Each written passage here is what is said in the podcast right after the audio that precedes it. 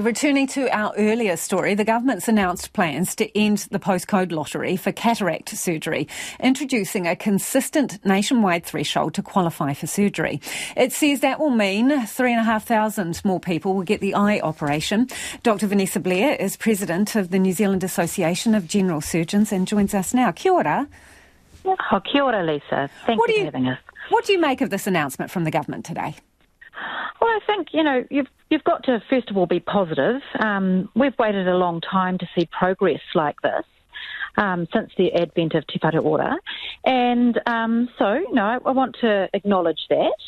Um, and I think they, I'm a little, I'm encouraged to, to see that they say it's kicking off a waitlist action plan. So I'm hoping this is just the beginning, and they're not, and, and that progress will be a lot faster than it has been. So 3,500 more people will qualify for the surgery, according to the government. Um, how do you anticipate that backlog would be cleared? Do we have the resources for that? Well, I mean, I can't comment on what the, I mean, the ophthalmologists um, I can't comment on their work capacity. That that's not my place. I'm a general surgeon and I represent the Association of General Surgeons.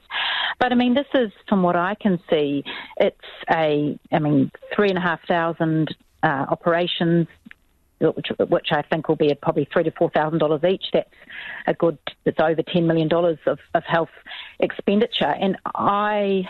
I, I don't know. I mean, I, we're struggling to get capacity everywhere across the country um, at the moment. So I am a little bit um, disconcerted about where are they going to fit all of these operations, and then if this is a start, and if we do see fairness and transparency across other people with that are waiting for surgeries, then um, I, I don't know where all this capacity is going to be found.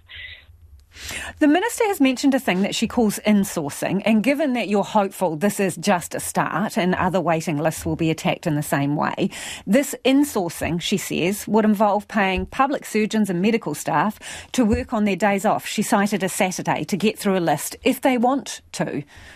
I mean, we're told constantly that medical professionals are already exhausted.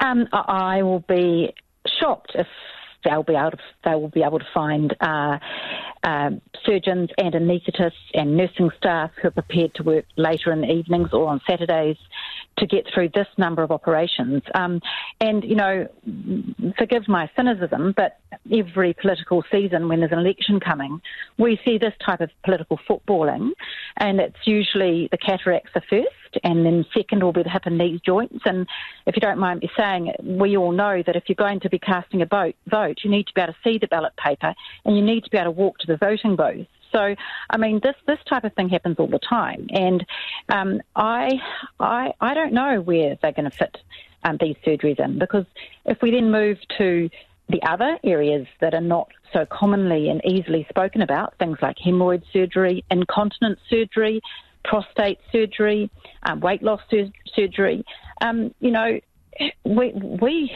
I, I, can't see where there is capacity in our in our um, current public hospital setting.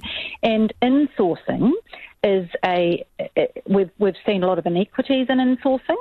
Um, I know that around the country, surgeons and anaesthetists get paid different amounts at different times uh, in different parts of the country, which that needs to stop. I mean, that that, that is a different type of inequity, and I um, no, I, I I I'm a little bit perplexed about how they intend to see this happen because we see a variation often, and it's um, another source of unfairness uh, to our to our membership and to the anaesthetists and anyone involved as well in doing you, this extra work. You mentioned some other surgeries. What are the biggest wait lists for?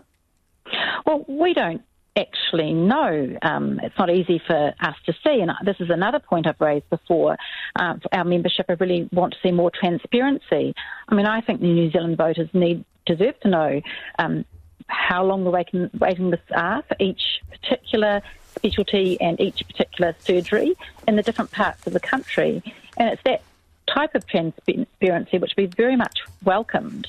And that will lead to equity because rural New Zealand, we know, and also Māori and Pasifika people uh, do not get the same access to surgery. And so, you know, this type of action that they're doing, um, what we've seen today, we need follow through with fairness and transparency for the whole country.